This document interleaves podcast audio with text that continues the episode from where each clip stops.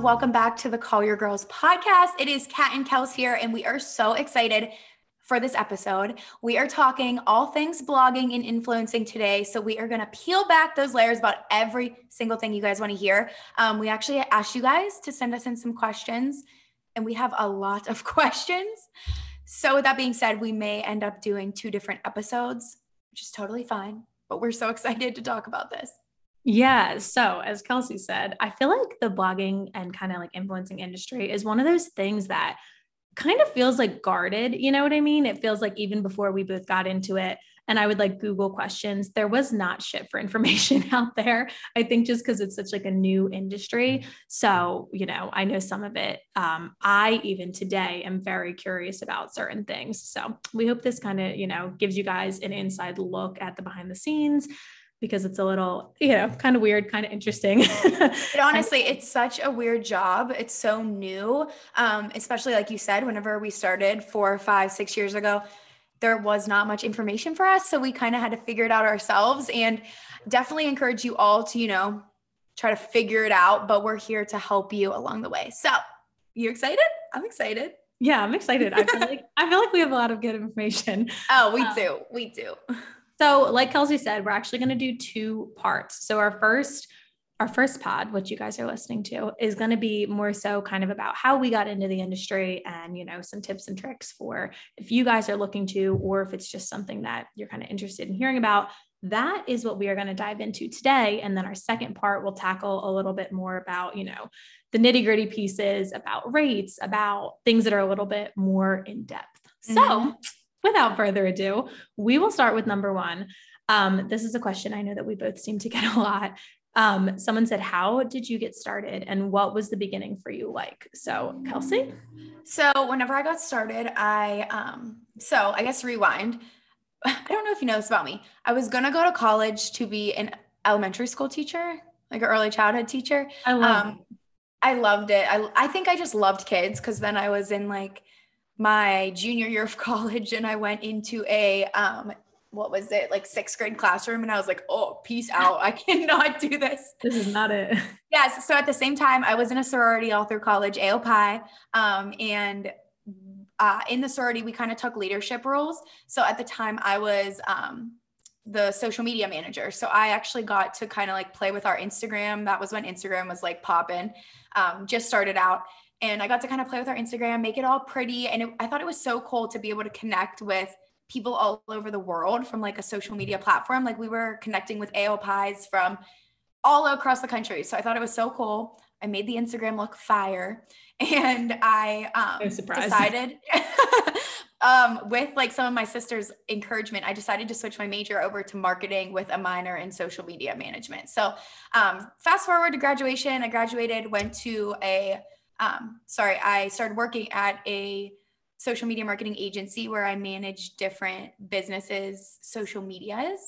And that was where I kind of learned like the whole back end of Instagram, like how to grow your following, little tips and tricks here and there, how to form a cohesive brand on Instagram. And, you know, I always wanted to start a blog. I just was always like, I think I said this in the last episode, that I was the type of person that just likes to tell everyone my opinion on everything, even if they don't ask. So I was like, I'm just going to start an Instagram. I'm going to use Kat's laughing over there. She's like, I just want to insert my opinion wherever I possibly can. But I like that, because I feel like you always have really good opinions. Thanks. So I kind of just started it on Instagram just for fun and just kind of built it up. And I used the same principles that I learned at my full-time job at the time to help build my blog. Kind of learned how to make a website on Wix. By the way, if you guys are new, Wix is great. Wix.com. That's where I started.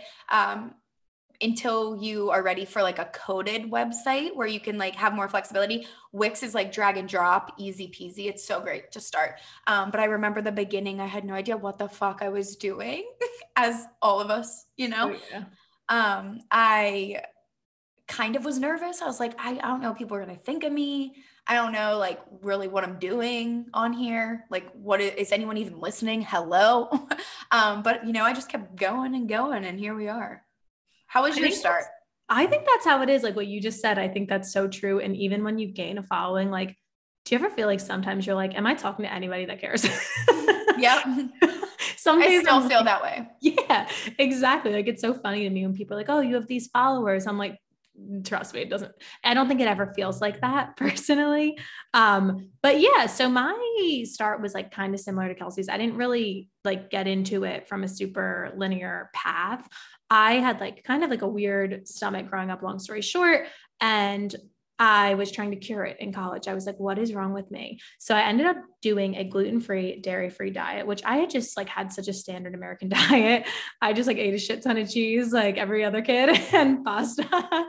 And I was just like, I don't know what I'm going to do. So long story short, I started reading a lot online and I fell in love with all these like health food blogs. It was just really interesting to me. These people were living so well and like eating so well on these like allergy friendly diets. And I was like, oh, this is cool. So I did that for about a year and I felt so much better. And during the time when I was like making all these different recipes, I would share them on my personal Instagram just for like ha-has, you know what I mean? And people would message that I would know like personally, and they'd be like, oh, I've always wanted to try dairy free, or, you know, dairy has always bothered my stomach. Can you tell me a little bit more about that? Can you send me the recipes? So from there, I made a blog just to kind of highlight the recipes that I was making just for family and friends. And like, I think a lot of things pop up that you don't realize are going to be like big parts of your life. Like, I just did it for fun. Like, I didn't give a shit about school. I didn't like being in school.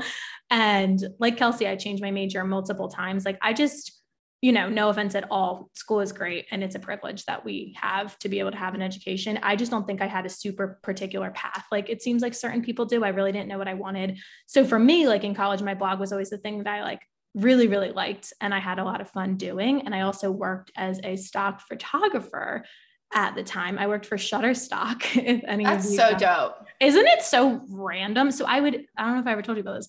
I would do these like brand campaigns where I would create photos for brands to use on their social, like kind of what we do now, but in a much more like granular way. And I would get my friends to be models. So I did something one time for Netflix, like crazy, right? When I was like 19, and I got my friends, I'm like, come sit on the couch. We're going to throw popcorn. Like we're going to make these really cute photos. And then I literally sold them to Netflix. So, you know, I was doing photography at the time. So I kind of already knew how to use a camera and stuff. So blogging sort of went hand in hand with that. And then when I graduated, similar to Kelsey, I got a job working in social media, but the whole time, like, you know, I kind of was like, I would love to be doing this for myself. I would love if it was sort of my things that I was sharing, things that I was thinking up, things that I was coming up with, not somebody else's, kind of just because I liked it so much. And it eventually got to the point where I was doing so much of my own stuff that I left that job. But, you know, I was still doing a lot of photography on the side because, like Kelsey and I will tell you, it takes years. Honestly, it does. And I feel like whenever like I kind of sped up my story as to I, you know, worked for the agency and then I started my blog. I had probably 4 jobs after that in order to get to full-time blogging. I worked at a shoe place where I don't even know what I did. Actually, they just told me to make my own job. And I was like, okay, whatever that means. I tried to do some social media there. I worked at Stitch Fix as a stylist. I worked at a bar as a bartender and server.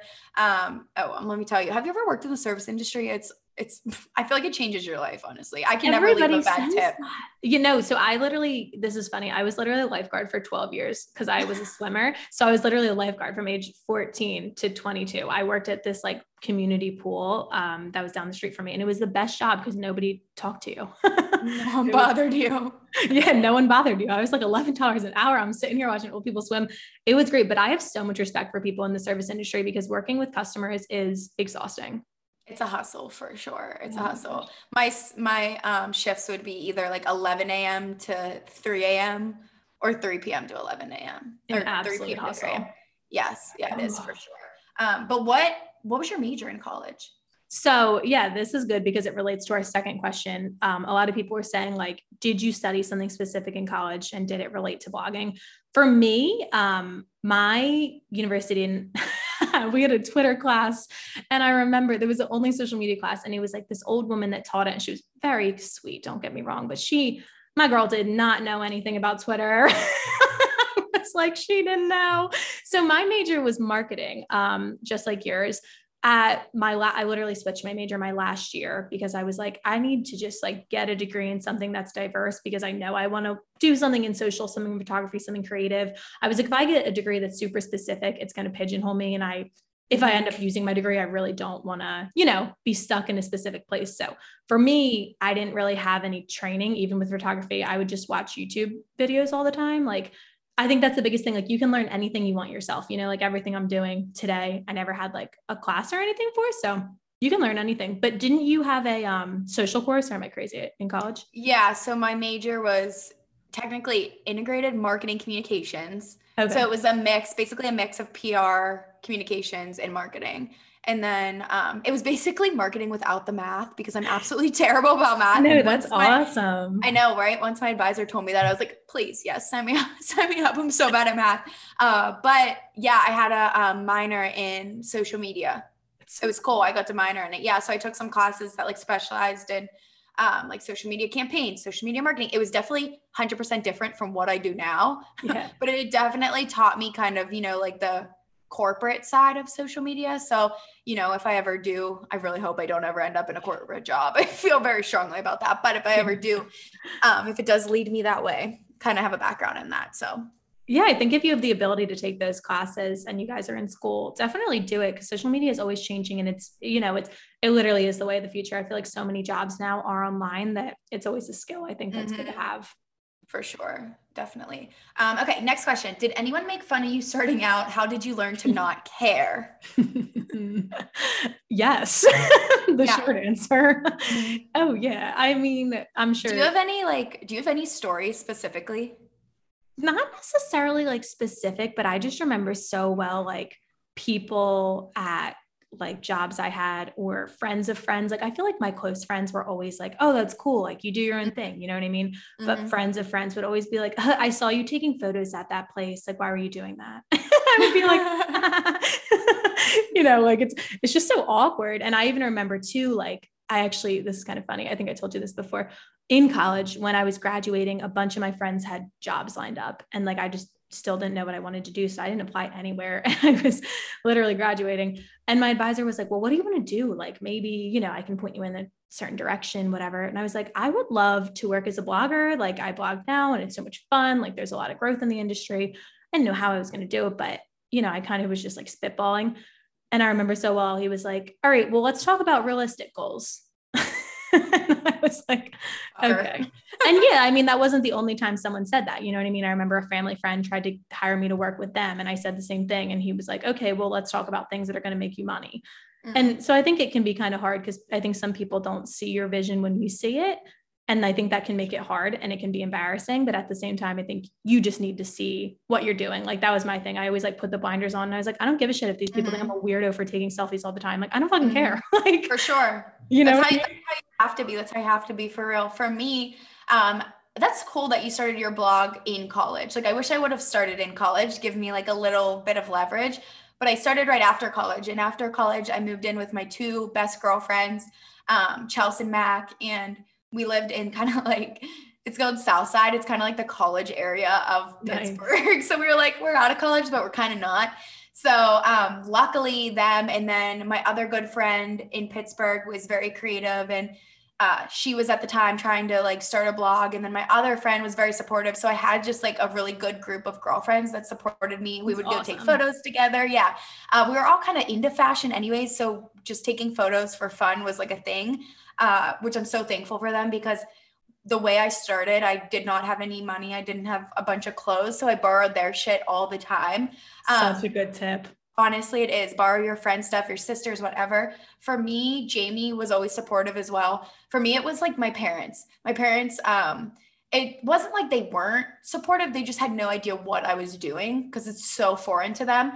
It actually took me being on a billboard, because I worked with a local skin center. It's called the Skin Center. And they put me on their billboard, and it like took me being on a billboard for my parents to be like, oh, okay, you're actually doing something, like this is sweet.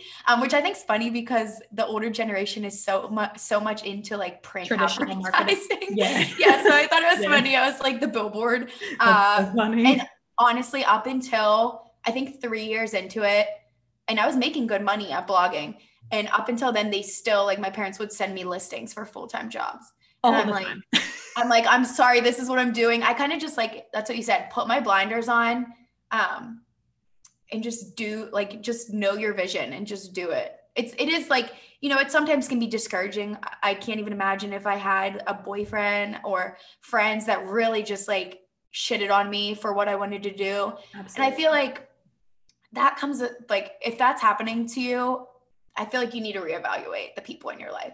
And I think you need to sometimes just really tell people why it's important to you. I think that's the thing. Like, I think sometimes people don't get it, and it's not that you need to cut them out. I think you just need to have a conversation and be like, this is super important to me. I think it's something I'm going to love doing. It's going to make me happy.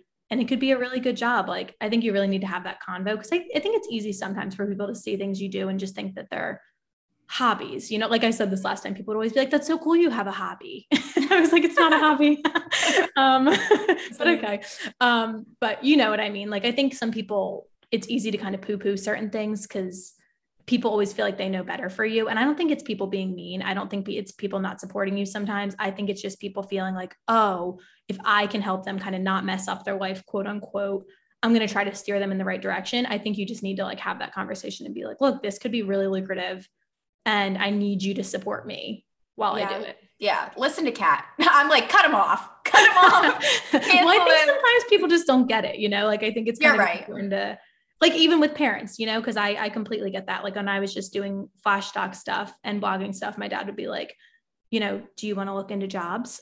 And I was like, no.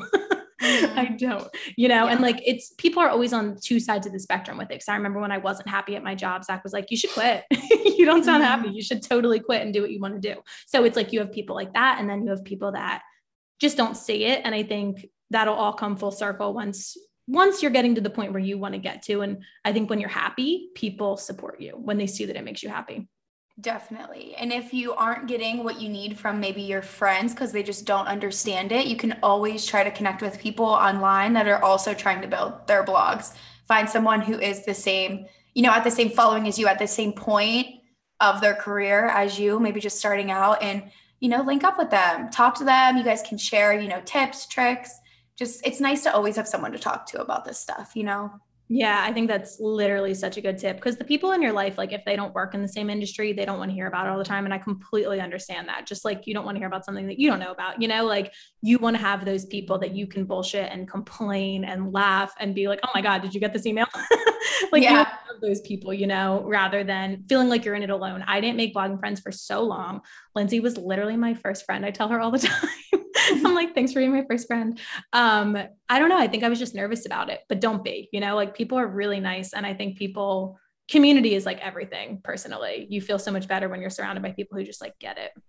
For sure. Definitely. So that's a little tip from us. Okay. Next question. How/when did you start making money off of Instagram? So I feel like this differs, you know what I mean? And I'm sure you can attest to this for everybody. Like, I think what I want to say up front with this question is, don't put your timeline on someone else's timeline, because I, you know, have fallen prey to this, and I'm sure you have too, Kels. Like, we see people that get online and pop off in a year, and I'm like, how? I have had a blog for 8 years, you know what I mean? And I've only taken it seriously for, like, 7, but it's just one of those things that everyone's timeline is really, really different. And I think a big role in that is how consistent you are, how much you're sharing, how intentional you are with every single thing. I feel like when I really, like, made an action plan with stuff and was like, I'm going to post like this, I'm going to get these collabs, and kind of made goals, that's when I started to see more growth. But I'm sure you can say this too, Kelsey, it was years before I made money. And like, it was very small. I remember in the beginning, if I got offered anything, I would be like, oh my God, I cannot believe somebody wants to pay me for this. Like, I was like shocked by it. And I think it took a really long time. Like, now I'm at a point where I feel really, you know, comfortable in what I'm doing, but I think it takes a lot of time. Yeah, I agree. I think there's a fine line, honestly, between, like, when I started out, when you started out, this was like just a hobby. And then we turned it into a business, 'cause that's just what happened. But I think nowadays people know that it can be a business. So I feel like there's a fine line between starting it in blogging because you genuinely love it. You have to love it. You can't just do it because you want to make money on Instagram, because you're not going to be happy, because you work all the time. So you need to love it. But I feel like nowadays people who are smart are being a little more intentional with starting it with a business mindset, like branding, logos, your kind of like voice, your brand voice. Your niche. So I feel like, yes, exactly. So I feel like there has to be, there's like a fine line between like, make sure you love it, but also have in the back of your head, like, if I want this to be a business, this is what I need to do to make it a business, which is what we're going to tell you a little bit about today. But I think I did my first paid collab. I think I had, if we're putting a number on it, I think it was like 2 years into it. And I think I had like 12K. I had 10K. I remember very well, because now you see people at 10K doing very well. And I'm like, wow, I made $50 at 10K. You know what I mean? Yes. And let me tell you, like, one of my girlfriends is an example of this. She was actually interned for me a couple years ago, and she's now at like, I think almost 50,000. Yeah, I'm obsessed with her. Oh, she's so cute. Her name's Natalie. She's so cute. I will put her handle in the show notes in case you want to check her out, but she's so cute. Anyways, I kind of watched her grow, and she had such a good brand at, I think she started at like 2K. She had such a good brand at like 6, 7K that she was getting paid deals, I'm pretty sure. So it doesn't necessarily always mean what number you have. It depends on how well your audience responds to your content. I remember I did not ask for money until I felt confident that I could return the like give them an ROI, a return on their investment. Because how embarrassing is it to just, you know, start a blog if I had however many followers and I was like, okay, I can charge this because I have this many followers, and you work with a company, you charge them and you don't give them any sales. That doesn't show that like your audience is converting, and it doesn't show that you actually have a connection and an influence on your audience. So technically, even if you have followers, you don't necessarily have a business. So really focus from the beginning on your audience, making sure the people that are with you are happy, you're giving them what they need. I know it's hard. It's like a mind game with the numbers. It's like, I need to get higher so I can make money and blah, blah, blah. I'm telling you, brands, even more nowadays than before, I feel like brands are really appreciating the micro influencers.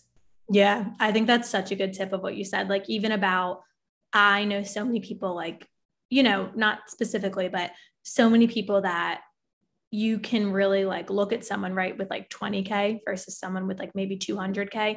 And the person with 20K can be killing it compared to the person with 200K.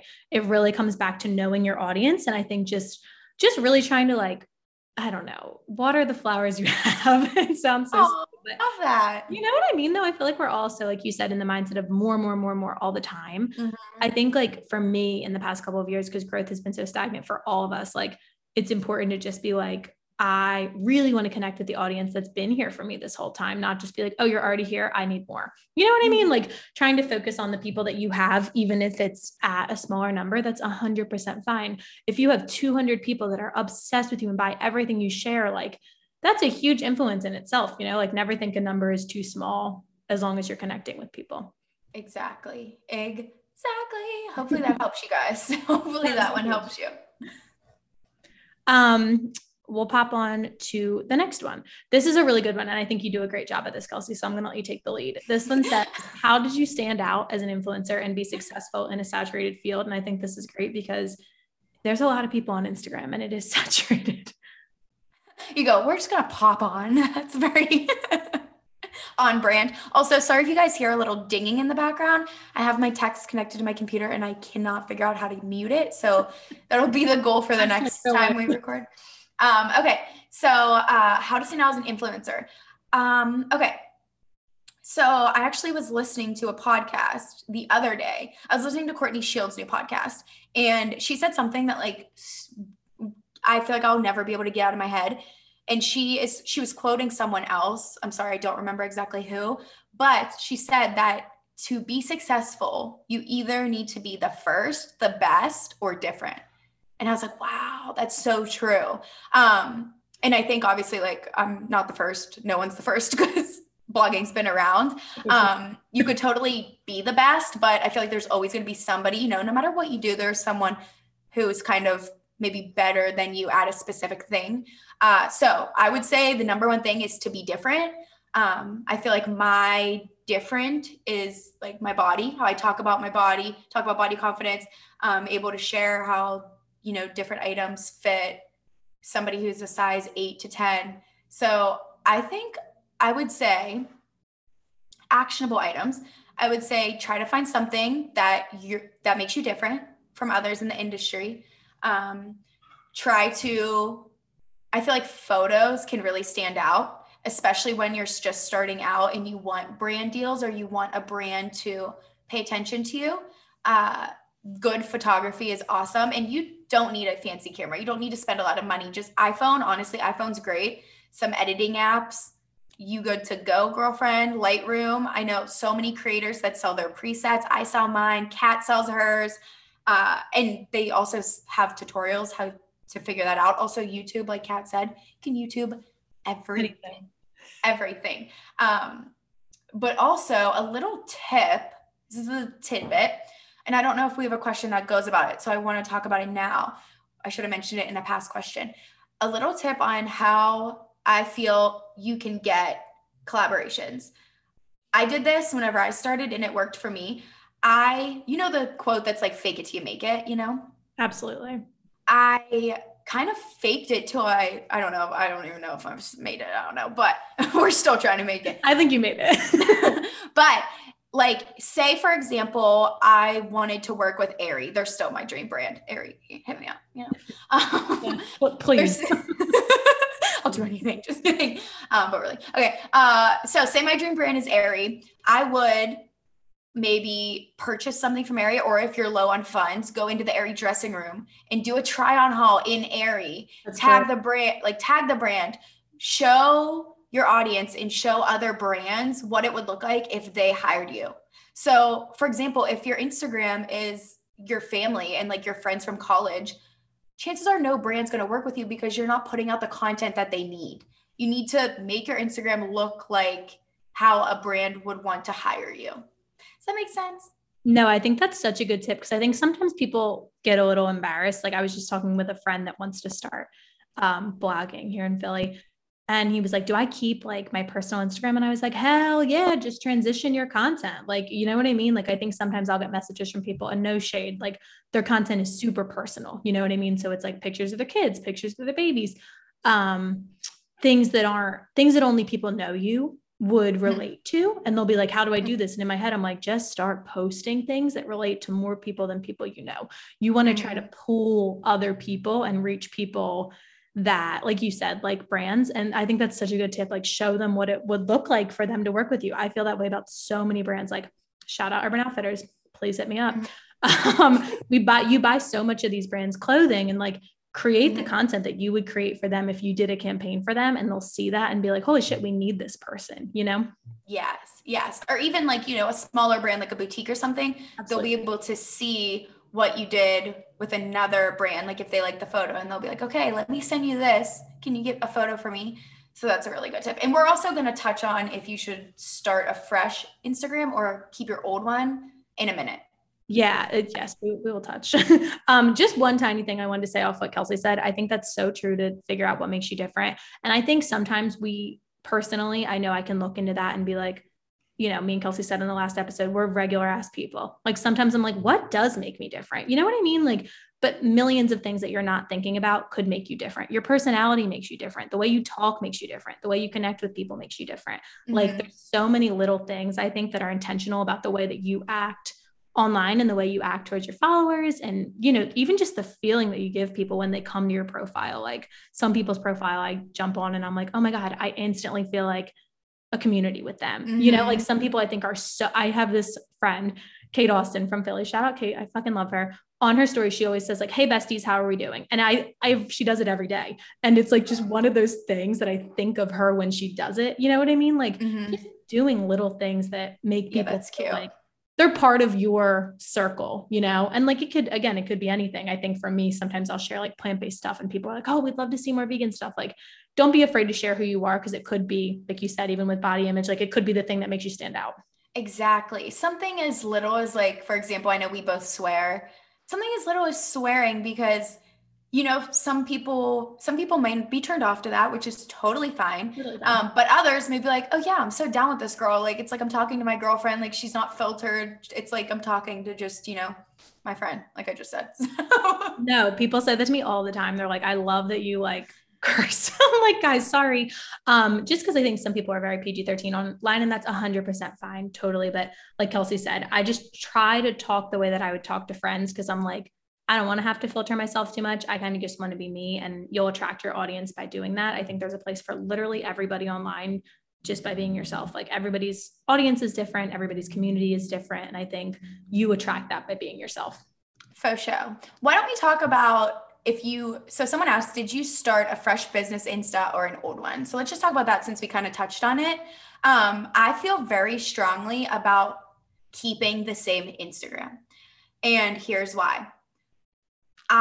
There's a few reasons. One, I love going back into my Instagram and seeing how I evolved. I love seeing that, like, I started as a personal page, and then you see kind of like the photos you post that are like, oh, I kind of want to be a blogger. Here's a flat lay of my shoes. And then you see how your brand evolves, which I think is so cool, not just for me too, for my audience to go back if they want and see like, wow, this is so cool. I'm actually following a real person that used to have a personal Instagram. And it's just, I don't know. I also just love keeping the memories over there. Also, I feel like, why start fresh? You know, you already have, I mean, I think I had like 3,000 or 4,000 followers when I started. And of course, some of them dropped off, which is fine. I don't want anyone following me that isn't interested in my content, because what does that do for me? Nothing. So I'm like a big advocate of keeping your Instagram. What do you think? I 100% agree with you. I said this to the friend the other day who I was talking with. He was like, should I start new? And I was like, fuck no, you shouldn't start new. You already have friends and family who are so dedicated to you and want to like everything you do and want to see you thrive and want to see you grow. That's an audience in itself. I have so many friends, and it's like, I think Kelsey can totally attest to this. Like, I have so many friends who it's like, whether it's their sister, it's their cousin, it's my friend's friends, who constantly buy things I'll share. And it's like, I wouldn't have that if it wasn't from the personal connections, you know, like, I think those things are important. And what's the point of starting fresh? Like you said, there's no point. I think you can transition your content, and the people that want to stick around for it. And I think sometimes that kind of surprises you. People I used to work with will message me, and I'm like, oh my God, I can't believe you're here. Nice. Yeah. Like people from high school that I weren't necessarily super close with, I'm probably closer now with, like, on Instagram, because they like follow and support, or like I'll see people in public and they'll be like, oh, I love what you're doing. Like, I follow along, and I'm just like, oh, that's awesome. So I would not start a new one. Also, from a marketing perspective, if I was trying to follow people, this is just how it is. I feel like this is just how it is. Let me know if you agree, Kat, that you're more likely to follow someone if they have more followers. So for example, if you're starting fresh and you literally have 50 followers, you may not attract as many people, just because that's how people's minds work. They think, you know, if they stumble on someone's profile that has 1 million followers, they're probably going to be more enticed to follow, rather if someone has 100 followers. So I feel like starting out, those friends and family that you already have are going to help you so much. Just get more audience, you know? Yeah, I think those people always like rally behind you too. You know what I mean? Mm-hmm. Like I was featured in this like news article one time a few years ago, and it got shared like crazy from people that I knew. And then, you know, people that you know other people that you don't know. So I think that's always like, it's always a thing. Like there's more eyes paying attention to you than you realize. And I think that's always a good thing. Mm-hmm. Yeah, I agree. Okay. What do we got next? How do you react when you tell people that blogging is your full-time job? Sadly. No. Kelsey knows. I personally, like, I don't know. This one's a hard one, and I tend to stray away from it. Even when people are like, what do you do? I'm always like, I work online. I work on social media. I like never say it. Only because I think, and this literally goes with our next question, I think there is a stigma with people thinking about it being a full-time job. I think a lot of times people think that you don't do shit, and that's okay. You know what I mean? Like, we don't need people to know. It's totally fine. I think it can just be hard. And I think, I'm sure you can relate to this, like even personal, like besties, like who I love so much and totally support me. Like, I realize sometimes they don't even know the ins and outs of certain things. Like, I was sitting down with my friends the other day, and they were asking questions, and in my head, I was like, oh, it's funny to think like you don't know how this works, you know, and they wouldn't know unless you told them, obviously. But I think since it is a guarded industry, people tend to think you don't do anything. Like all the time, people are like, I would love to just take photos of cute clothes and get paid. I'm like, yeah, that's how it works. So I think it can just be a little frustrating in that way. Or I think people can be really excited for you. It depends, I think, on how much knowledge they have of the industry. And honestly, that's why I don't bring it up that often. That's why I'm not that forthcoming with certain things, just because I don't love to have myself viewed in that light. You know what I mean? Yeah, exactly. I think I'm a little hesitant to say it. It depends on the age of the person as well. Like if I'm speaking to someone older, I'll say like, I'm like in social media marketing because almost always, but then sometimes when an older person asks, I like to say blogging because I usually say, I'm a blogger. Do you know anything about that? And they'll say no. And it'll be like a fun opportunity for me to kind of educate them. Yeah. Which I think is cute. Cause then they're like, oh, cool. And they're appreciative that you like explained it to them. But yeah, some people like will look at you either negatively or they'll be like, oh, I need to like one or the other. Yes. Which is interesting. I know we don't have a question on this, but I think it might be informative if we kind of just like ran through like everything we do, like just like a quick, like, okay. So we answer emails. So we answer emails from brands. We pitch emails to brands to want to work together. We filter through the contracts. I'm with a management company, so they help me a little bit. Kat does it mostly all herself. She's a little bit of help. Yeah. And then we filter through all the emails. So you're on the emails, which most jobs are like emails take literally all day. So emails will take like hours sometimes. You shoot the content, you figure out what you want for the content. Great. So yes. So once you do get a collab that you're into and you read all through the media kit that they send you, because brands have specific what they want, what they don't want, which is totally expected because I mean, they're paying you, but it is a partnership you want to remember. So you want to make sure you do stay true to your brand always. And so you're planning content, you're shooting the content, you got to get the photographer or figure out who's going to shoot it. Figure out what props you need, go buy those props, figure out what outfit you're going to use, make sure you get the product in hand. I've been having such a hard time like getting things in the mail. I don't know what's going on. Make sure you have the product in hand, make sure it looks good for the photo. Take that photo, go through the, like I literally take 500 photos in one campaign, go through the photos, pick your favorite, take it into Lightroom. Now you're a photographer and editor. So now you got to edit the photos. You come up with the Instagram or caption or whatever. You record the stories if there's any stories that go with it, write the blog post if there's a blog post that goes with it, make sure it looks all pretty, obviously, add text. So that's the one half of the collaborations. Then we have other sides. So we have the like financial side. So you have to invoice your clients and make sure that they pay you on time. And you have to make sure that you're doing your taxes properly or you could go to jail. So then you're an accountant a little bit. What else do we got? Drafts, you know what I mean? You always have to send brands drafts. You always have to get approvals before you post anything. And that can be 5 or 6 times back and forth trying to determine if it's right kind of thing. And it's like, we're not saying any of this. I just wanted to say this too, because I saw someone say this the other day on Danielle's story. Shout out Danielle. Someone was like, I hate how people act like they're so busy or they do so much. It's annoying. And I 100% get that. Don't get me wrong. Every job, you wear a million hats, every job. Like, you know, it's not like ours is necessarily harder than other people's at all. I think it's one of those things that people don't realize sometimes how many steps there is from start to finish for collaboration. Yeah. There's like 30. Exactly. We just want to kind of be transparent with you guys as to like, this is exactly what we do day to day. Not that our job is any, you know, more stressful or more busy than yours may be, just that there's a lot more to it than just than taking photos. Cause then you go on the cause Instagram is its full-time job in itself. And then we got the TikTok and the TikTok. Kelsey is 80 years old. Oh my God. I know. I was just like, oh my God, I sound like my mom. The TikTok. My dad says TikTok. I'm like, I love you. Honestly, like all of the little platforms are like a job in itself. And then we started our email list.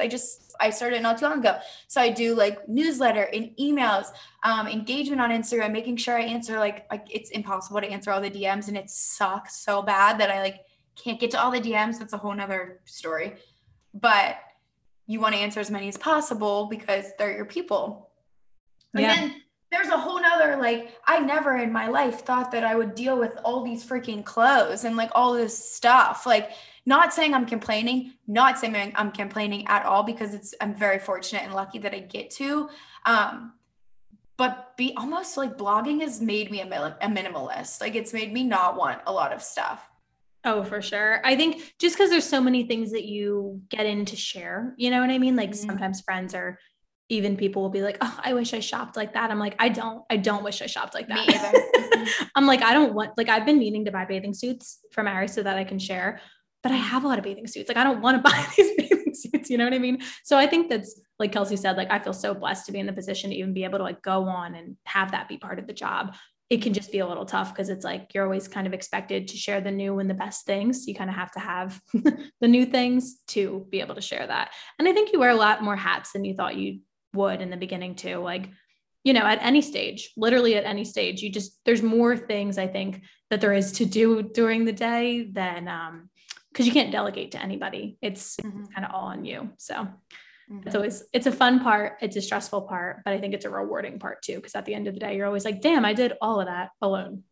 For sure. We want these episodes about blogging to be completely transparent, like no judgment zone here. We want to tell you the good, the bad, the shitty parts of blogging, the best parts of blogging. That's why we're being so just like candid. We want you guys to know that, like, even though it's an amazing job and it's so cool, there are some downsides, just like there are to every job. And it's just a lot of inventory that I go through. And that's why I sell so much on Poshmark, because I donate a lot too, but I don't want to just throw it away. That's wasting. So I don't want to, like, I literally don't have room in my closet for all these clothes.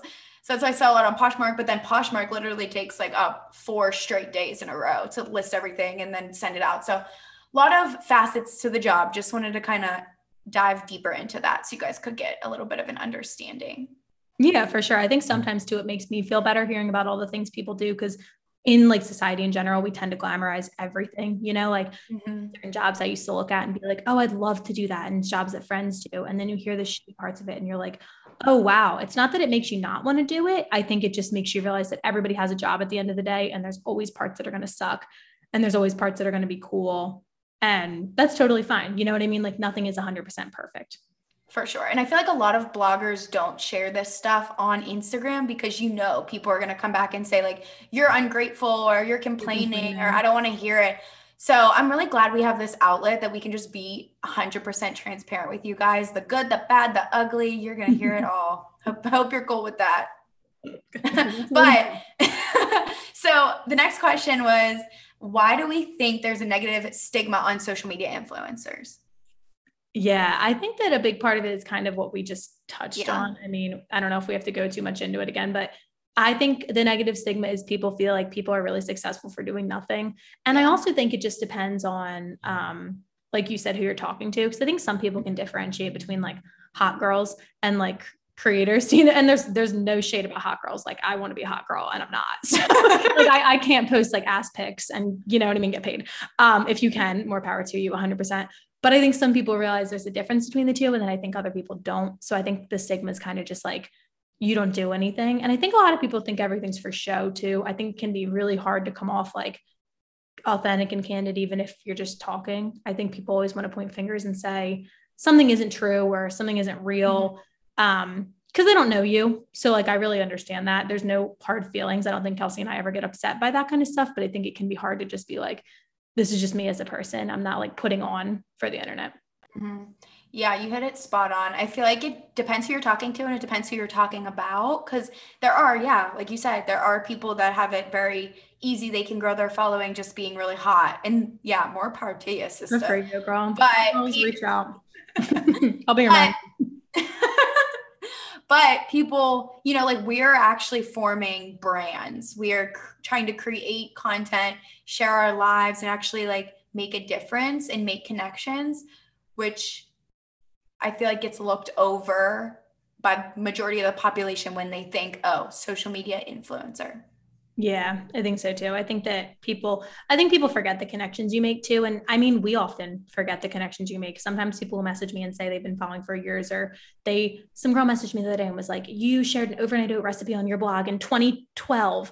Like, where is that? And I was like, that is the sweetest message I've ever gotten. You know, like it's just lovely to think that you have kind of been a part of people's lives, and just like you've been a part of their life, they've been a part of your life. I think about things people say to me online every single day. And I think about the people that I connect with, and I'm like, I wonder how they are, you know?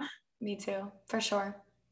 Okay. Top 5 tips to be a successful blogger on specifically Instagram. Oh, it's a good one. She did little snaps. Honestly, like I think, don't get me wrong, there's a million tips people could make. I think like just one, I just want to hammer home on one. I'm sure you agree with this, Kels. Like, I would say consistency over anything. The people that you see rise to the top, and the people that I have seen when I started, you know, now at 500,000, 600,000, 1 million followers, not that followers mean anything, you know, smaller people too, who I've just seen create an amazing business. They have been so consistent. I think it's easy online because the internet beats you the fuck up. People aren't always nice, and the internet is not always nice to you. And that's okay. Like, I think you just need to see the vision, and you need to keep going, you know, because like there was so many times when I was making $0. And like me and Kelsey said, like I would wake up and be like, am I fucking up my entire life? And I'm so glad that I kept going, because I would never be here, and I would never feel as like lucky and as blessed as I do to do something that I really, really love. So I would just say, like, more than anything, make a schedule and be super consistent. Just say, you know, and even if just do something that is like, my friend Josie said this on a podcast, and I thought this was so good. Do something that's attainable for you. If posting 70s a week on a high resolution camera is not attainable for you, don't do it.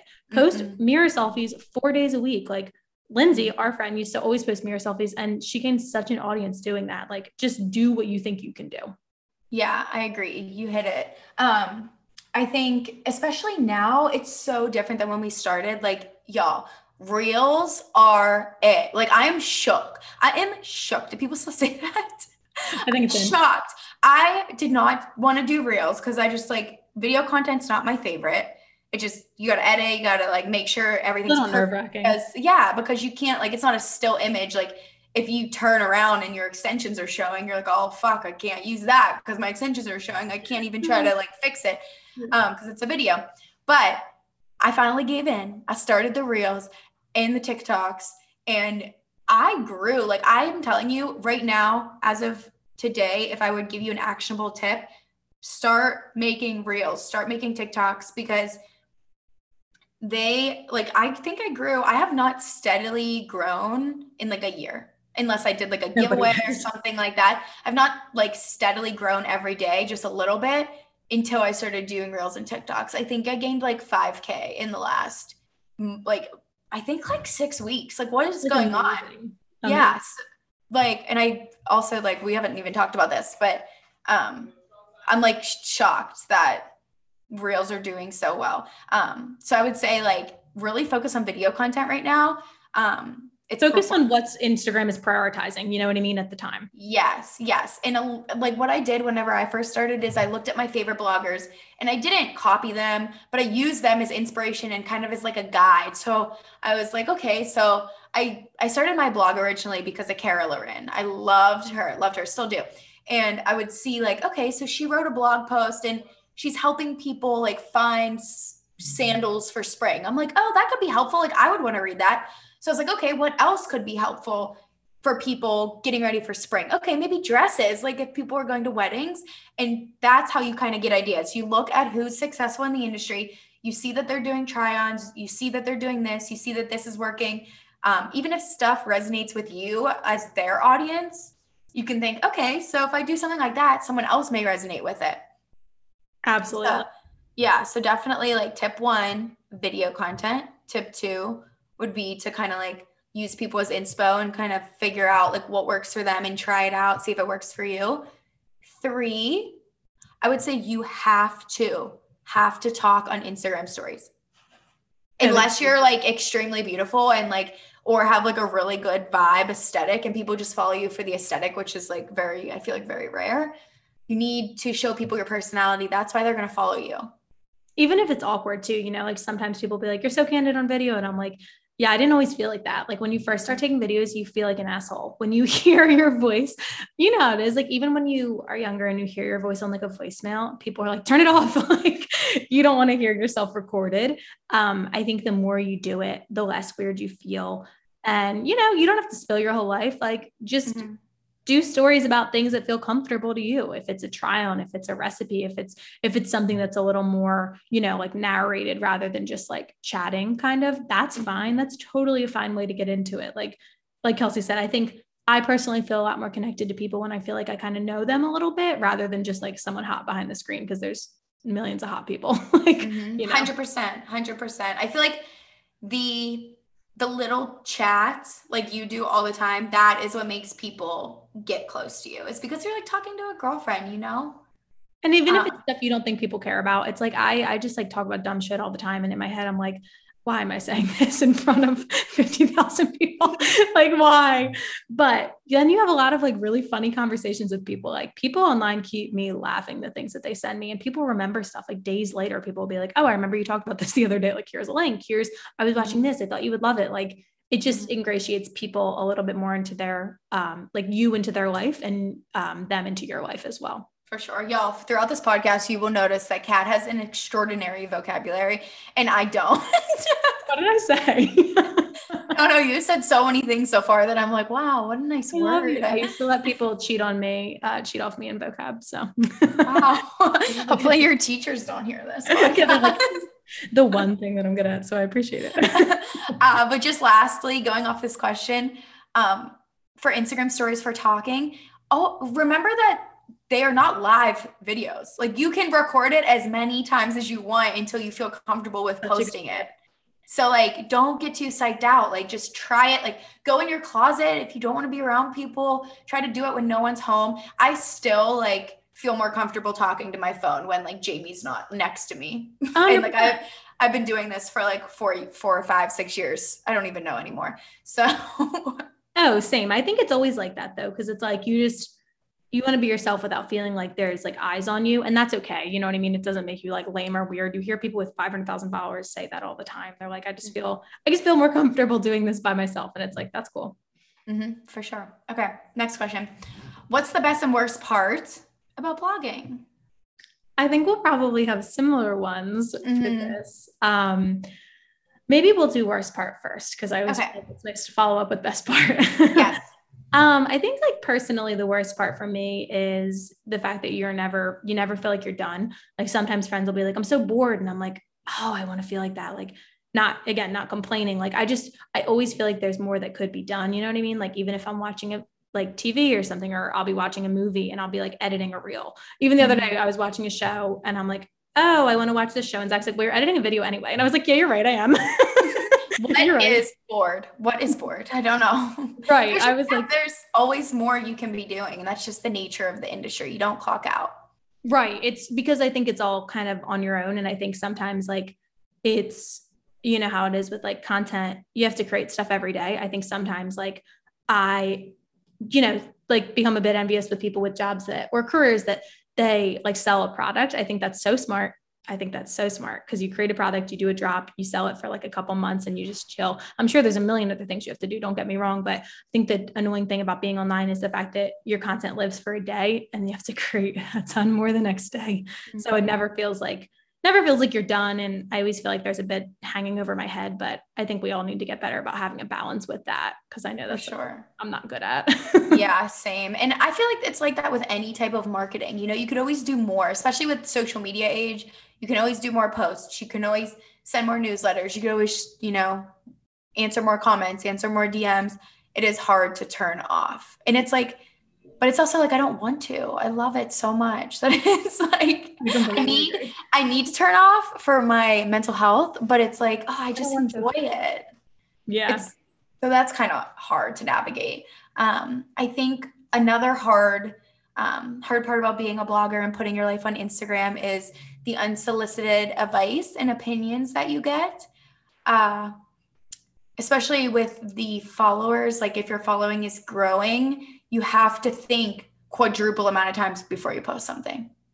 Like you have to look at every angle of it. Like, is someone going to perceive this wrong?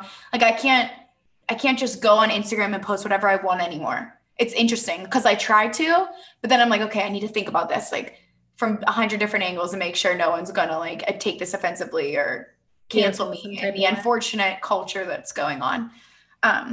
Yeah. So it is hard. It's hard, especially when people, like you said before, like people don't know us. Hopefully this podcast will get people to start like really understanding that like we are real as fuck. So I feel like we're both very real on our platforms and are the same as in person, but it's hard. People don't really understand the intent, your intention with things. And they just. It's so true. It's so, so true. It can be taken poorly sometimes. And I think it's hard because it's like, we put ourselves out there. So I would never complain about the unsolicited opinions. Cause it's like that just comes with the job. Mm-hmm. But I think at the same time, it can be a little frustrating. Like people just say rude things without thinking about it. And like, I'm just someone who's so like, I want to only say things that I really mean. And I want to, and we all talk shit, don't get me wrong, but I try my best not to say things that I feel like are going to rub someone the wrong way. Cause what's the point? Like, is that going to make you feel better? Cause it doesn't make me feel better if I say something rude, you know, like even just the little things people say sometimes, like I even remember like hearing from friends, people would be like, your tan looks bad. Your hands are messed up. Like what?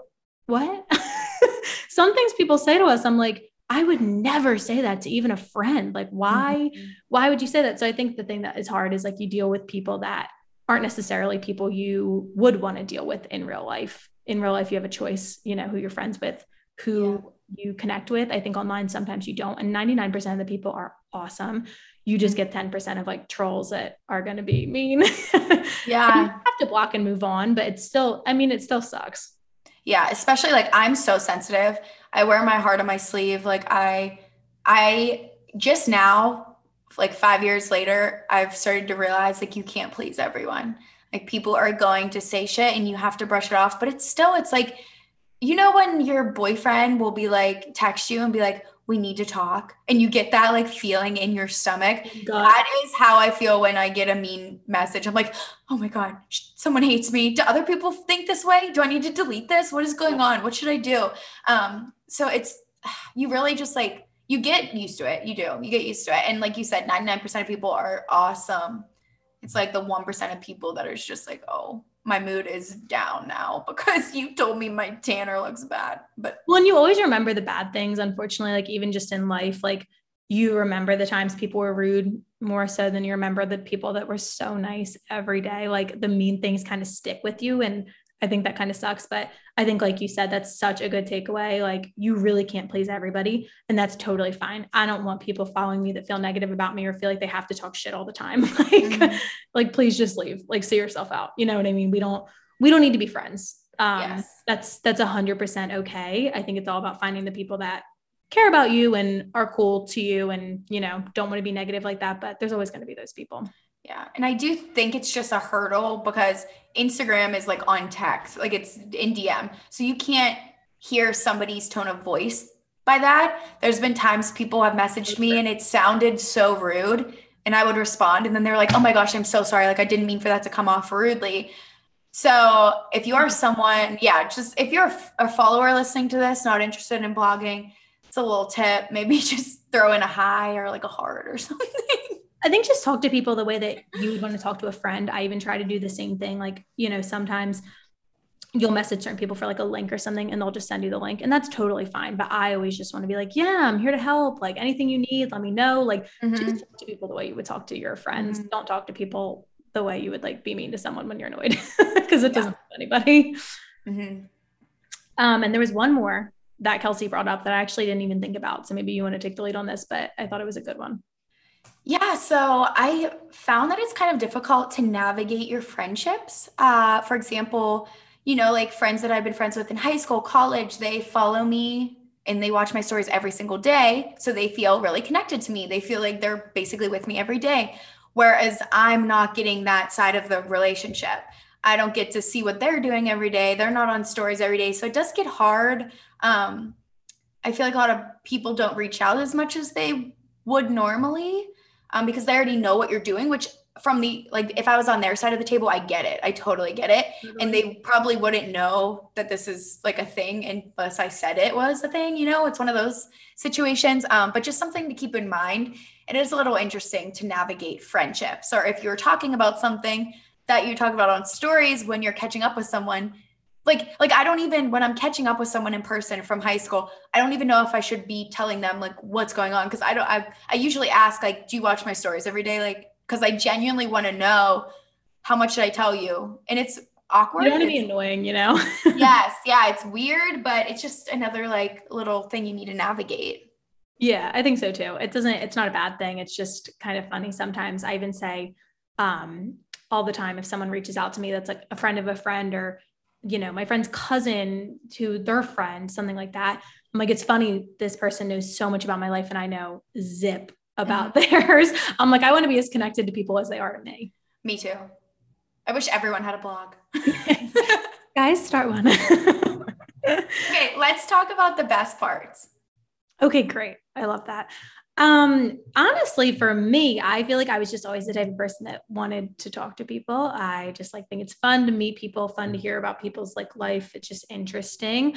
Even when I was a lifeguard, we would have people like come sit by us and my friends would be like, I am Ms. I was like, I fucking love this. They're telling me about their divorce. They're telling me about their drama. They're telling me about their job. I just so interesting. I was like, I know this about Joe. I know this about Mary. Like I was very invested. So I feel like getting to like talk to so many people and, you know, create relationships and just learn from other people that I never would have learned from if I didn't, you know, have the opportunity to meet people online. Like I think, and I'm sure you can attest to this, I've just learned so much like about people that I feel like if I didn't have this situation, I wouldn't have, and like how to approach certain situations and just, I don't know, all good things, really. Mm-hmm. That's how I feel. And it's nice to have that connection with people. It constantly makes me feel like you have this like whole big friend group. I just feel like everyone's like homies and like we all hang out every day and like talk shit. Yeah. I love like, that's honestly one of the best parts for me is like the relationships and the connections you make, especially when it comes to maybe things you're struggling with. You can connect with people. Like I know I talk about body love, and a lot of other people are dealing with the same thing, learning to love their body, accept their body. And I feel like a lot of the time, my followers will help me more than I feel like I helped them. Like they'll help me get through things and kind of just like bullshit about things more than like my post helped them, which is just amazing. It's honestly, we're like a big community. I fucking I think another really good part of the job is obviously being your own boss.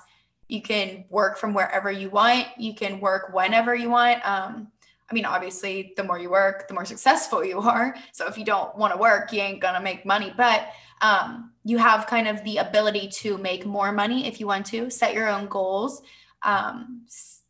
take a day off if you need to. If you're sick, you don't need to like call into anyone. You can just like chill. I feel like the freedom is like the best for me and just being in control of like my life. Yeah. Your destiny. I would constantly say that when I had left my job, I would say it all the time to Zach. And he was like, yeah, cause he had a corporate job at the time and now he is a tattoo artist. So it's kind of the same thing, like working for himself.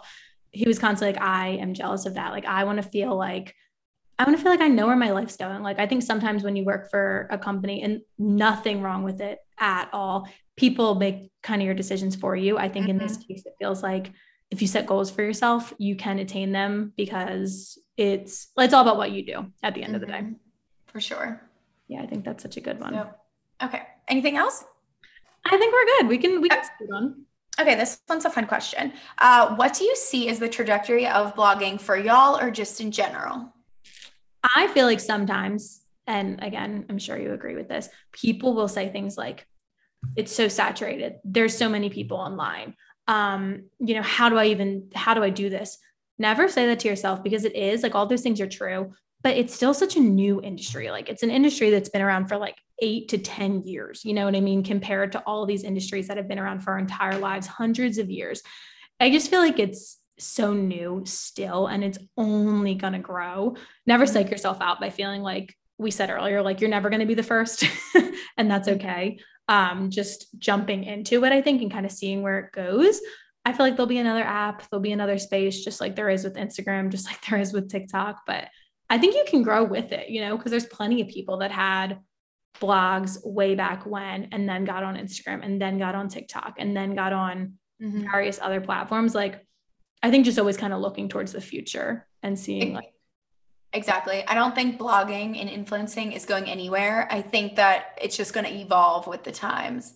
I think that like going off of what you said about a saturated industry, like the restaurant business is saturated and there's still new restaurants popping up here and there, you know, that's never an excuse. There's always something you can bring to the table that's different and that's going to help someone. But I definitely see blogging and influencing continuing, because especially like our parents' generation was not into the tech stuff. We're in the tech stuff and we're going to be for the rest of our lives. I think it's going to be interesting because you're going to start seeing older bloggers, influencers that are like, you know, through their 50s, 60s, 70s, 80s. It's going to be really cool to watch. I follow this like 55-year-old guy who has like a heels blog and I'm fully obsessed with him. Like I love this man. Like he's so badass.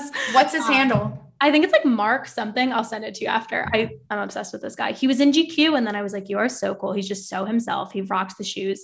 Fucking love this man. But yeah, he's like older and he takes like kind of like older selfies and I love it. I think it's awesome. Oh my God. So cute. We'll put him in the show notes. So you guys can check him guys out if you want to. Awesome.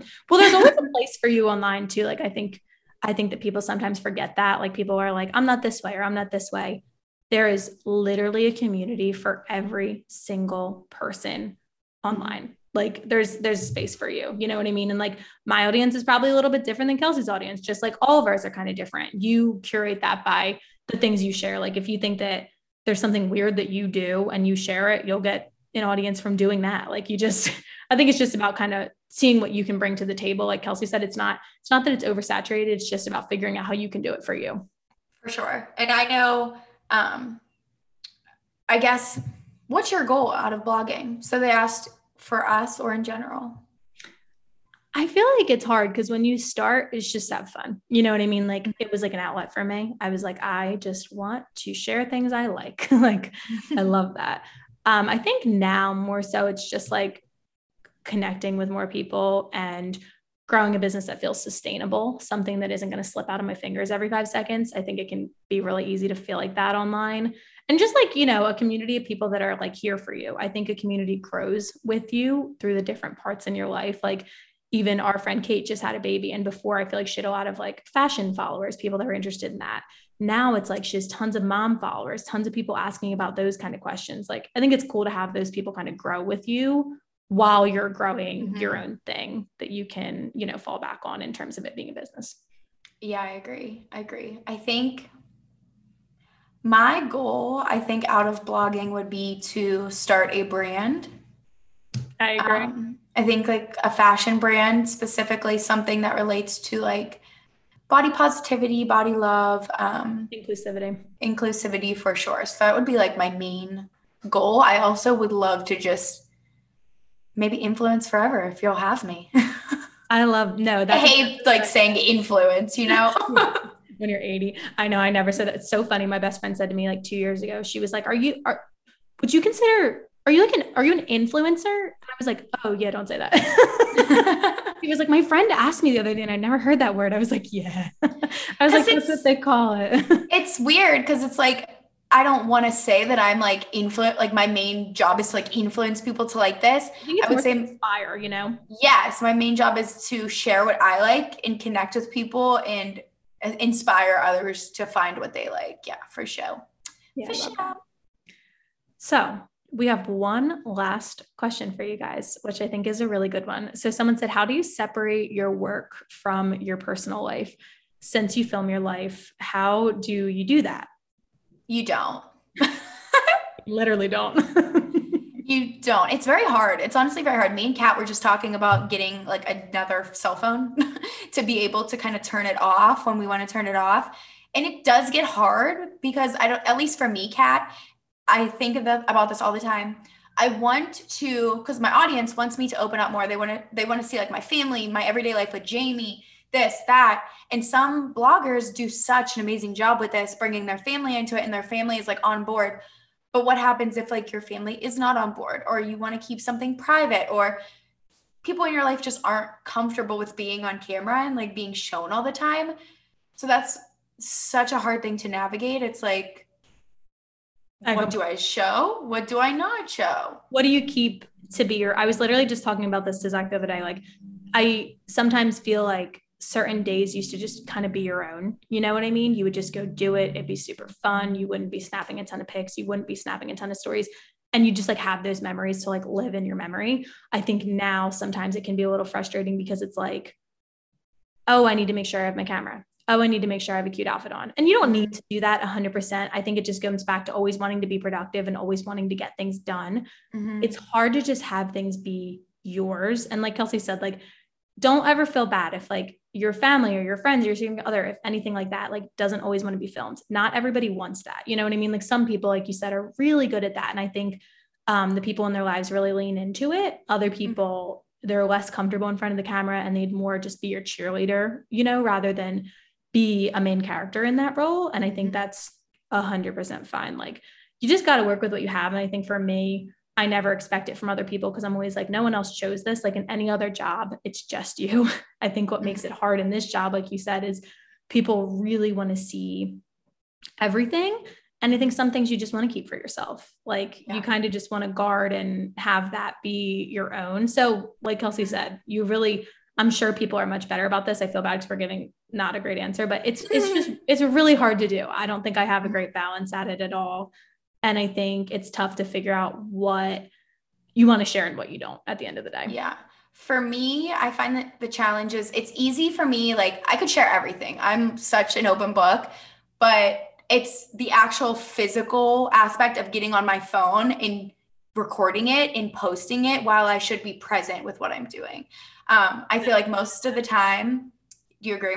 Mm-hmm. That's exactly what I meant. Cause like when you take photos, when you take stories, it takes out the time from just getting to live in that day and live in that moment. Like suddenly you turn on and it's like work time, you know? Yeah. It's like my schedule. Luckily, Jamie is now my fiance. If you're new here, is now kind of in the social media game too. So he definitely gets the whole, like, you got to kind of post at a certain time. You got to answer comments later. If you need to get something done later, you'd be on your phone.